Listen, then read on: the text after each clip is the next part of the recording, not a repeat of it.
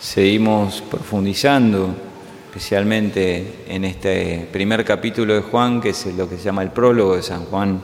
Lo hemos visto varias veces en este tiempo y es intencional porque se ve que ahí hay un tesoro muy grande, especialmente en este tiempo de Navidad, que nos invita a la iglesia a profundizar, a bucear, a sacar todos los tesoros que están dentro de este, este, esta parte del Evangelio tan importante. Entonces, como bien fuimos escuchando, este es el Evangelio que proclama con mucha fuerza que la palabra se hizo carne, que el Hijo de Dios en un determinado momento de la historia hizo un quiebre en la historia que fue decisivo para nosotros y es que Él pasó a ser uno de nosotros, hizo hombre para poder rescatar, para poder transmitir su mensaje de salvación a todos nosotros. Y quisiera como desarrollar un aspecto de este, de este texto, especialmente preguntándonos si hizo tremendo viaje, podemos decir, desde el cielo, desde la eternidad hasta la tierra. ¿Cuál fue el motivo? ¿Qué es lo que lo movió a él para venir a nosotros? Cosas mm, vio, el, Señor que teníamos necesidad que Él mismo se hiciera cargo. Hay muchas, ¿no? Pero yo me voy a detener en solo una, que puede ser muy de, de luz, especialmente que está aquí en el Evangelio. Dice la palabra, en ella estaba la vida y la vida era la luz de los hombres. La luz brilla en las tinieblas y las tinieblas no la percibieron. Un poco más adelante también dice, la palabra era la luz verdadera que al venir a este mundo ilumina a todo hombre. Una de las cosas que el Señor ha venido a hacer este mundo es como una acción de iluminación.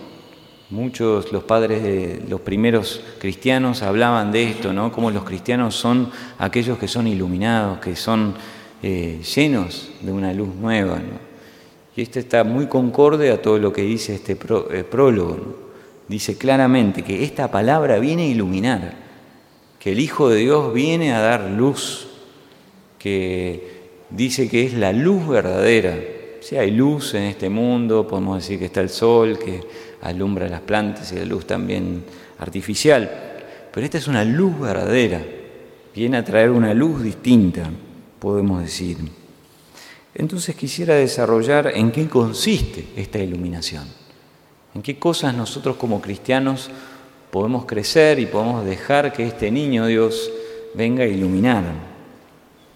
Y les propongo entrar como en tres aspectos de la iluminación que el Hijo de Dios viene a traer a este mundo. En primer lugar, podemos decir que el Hijo de Dios vino a traer luz para que podamos encontrar el camino. Como bien sabemos, la vida humana no es fácil y tenemos muchas opciones. Nuestra libertad también nos abre unas infinidades de opciones y, no, nos es tan claro y tan, tan, o sea, tan acertado cuál es el mejor camino para nosotros. La palabra de Dios nos dice que el Hijo de Dios vino a traer la luz del mundo. Dice más adelante también el mismo Evangelio, yo soy la luz del mundo. El que me sigue no andará en tinieblas, sino que tendrá la luz de la vida. El que me sigue no andará en tinieblas. Promete que aquel que sigue al Hijo de Dios no andará en tinieblas, que va a tener luz para poder guiarse en esta vida. El Hijo de Dios también quiere que nosotros encontremos los mejores caminos para vivir esta vida y para llegar al cielo. Mejor camino. Y bueno, Bien sabemos que hay muchas decisiones que necesitamos una orientación. Y bueno, la palabra de Dios viene a traernos también orientación y luz en nuestras decisiones concretas para hacerlas según Dios, según la voluntad de Dios, según lo que Él quiere. A veces no es tan claro, pero cuando nos acercamos a, la, la fe, el Señor nos va iluminando en este aspecto, como primer cosa que podemos decir que el Hijo de Dios viene a traer luz. Ilumina para que poder elegir los mejores caminos, para poder decidir bien en esta vida. En segundo lugar, viene a darnos luz también para ordenarnos. Nos da la luz de la verdad, podemos decir. Al final leíamos que dice la palabra, dice que la ley fue dada por medio de Moisés, pero la gracia y la verdad nos han llegado por Jesucristo. Y esto también es otra cosa muy relevante para nosotros. ¿Qué luz nos viene a traer el Señor? Nos viene a traer la luz de la verdad, lo que es verdadero. Nos viene a distinguir también el, mal del bien, que es tan difícil hoy en día, ¿no? Donde hay tanto relativismo y parece que todo da lo mismo. Es una gran alegría poder tener claridad en estas cosas, saber qué es lo que está bien y lo que está mal. Y cada vez se va a hacer más indispensable esto y los cristianos tenemos un tesoro. Podemos decir que hay cosas que nos hacen bien y hay cosas que no nos hacen bien y lo sabemos, ¿no? porque Jesús nos mostró. Y esto nos ordena muchísimo, nos ordena. Dicen que al principio, cuando Dios creó el mundo, lo creó progresivamente y al principio el mundo era medio caótico y Dios dijo que se haga la luz. Fue el primer acto de orden de este mundo, ¿no? Y nosotros podemos decir que a veces cuando tenemos un poco de caos en nuestra vida, el Señor también nos dice, hágase la luz. Y nos viene a ordenar, y nos viene a mostrar qué es lo verdadero. Y nos dice, esto es más importante que esto, esto lo tenés que separar y no es verdadero, es falso, ¿no? Y así uno va teniendo como bases sólidas en nuestra vida. Y es muy importante esto. Ya deben haber escuchado hasta el cansancio como el cariño que tenemos la sociedad por el cardenal Newman. Y la historia de él es maravillosa porque él, naciendo en un contexto donde parecía como ser católico muy distante a él, por ser inglés y estar en, el ambiente donde la religión era el anglicanismo, ¿no? él tenía una gran fidelidad a la verdad. Él decía y comentaba como la verdad como una luz. Y dice que eso lo llevó al final de su vida, bueno, en la mitad de su vida, a encontrar el catolicismo y, siempre fue guiado por la luz de la verdad. El Señor lo fue guiando con la luz de la verdad. Y terminó su vida diciendo, jamás pequé contra la luz. Me distancié de muchas cosas, mucho, mi vida fue una vida larga, podemos decir, para llegar a encontrar el camino, pero nunca fue infiel a la verdad, a la luz de la verdad. Y por último, este Hijo de Dios viene a traernos luz, pero una luz que nos da vida, que nos da alegría, que nos da gozo. Dice la palabra de Dios que de su plenitud hemos recibido gracia sobre gracia. Nos da plenitud el Hijo de Dios.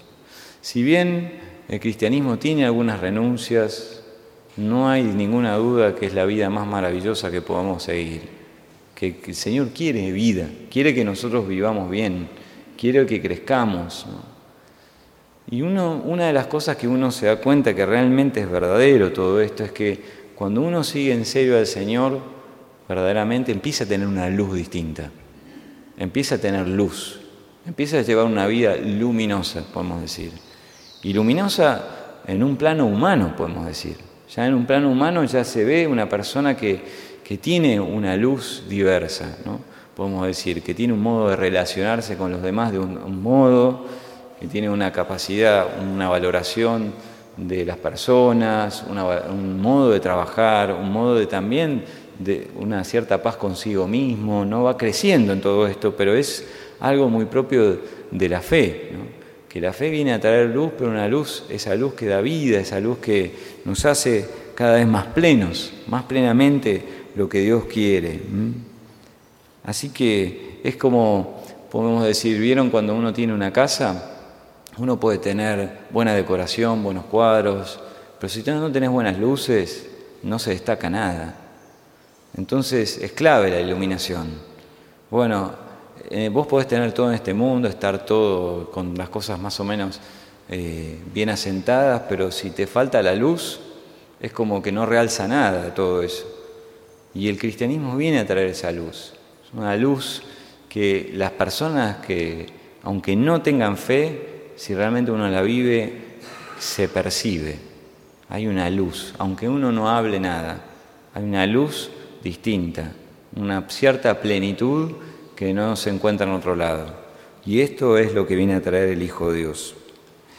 Les doy un propósito concreto, una práctica que por lo menos a mí me ha ayudado mucho y creo que es muy útil y creo que puede ser muy bueno. En primer lugar, hay que como recibir las luces, ¿no? porque el Señor continuamente nos bombardea de luces, pero a veces uno no se da cuenta, ¿no? es como cuando va por la autopista, no contás cuántas luces, cuántos postes de luz pasás, pero así el cristiano tiene muchas luces que va pasando en el día. Entonces, una buena cosa es hacer registro de la luz de Dios, de cómo me va iluminando, de los caminos que me va mostrando, de las verdades que voy aprendiendo y de los desarrollos humanos que voy teniendo, de la plenitud que me va mostrando en mi propia vida. ¿no? Y esto se hace muy concreto en una práctica que se llama eh, hacer una carta a Jesús, que es muy simple, algunos quizás ya lo sabrán, pero bueno, es muy bueno hacer un registro de lo que el Señor me fue iluminando. Para eso es muy, muy útil tener un cuaderno espiritual propio, personal, un jornal, donde sea mío, donde yo pueda poner por escrito algunas de las, de las, de las luces que tengo y cuando las escribo que sea a modo de oración, dirigida a Cristo. Señor, hoy he recibido de ti esta verdad. Hoy Señor, esta persona me ha dicho esto. Hoy Señor, leí la palabra y esta frase me impactó.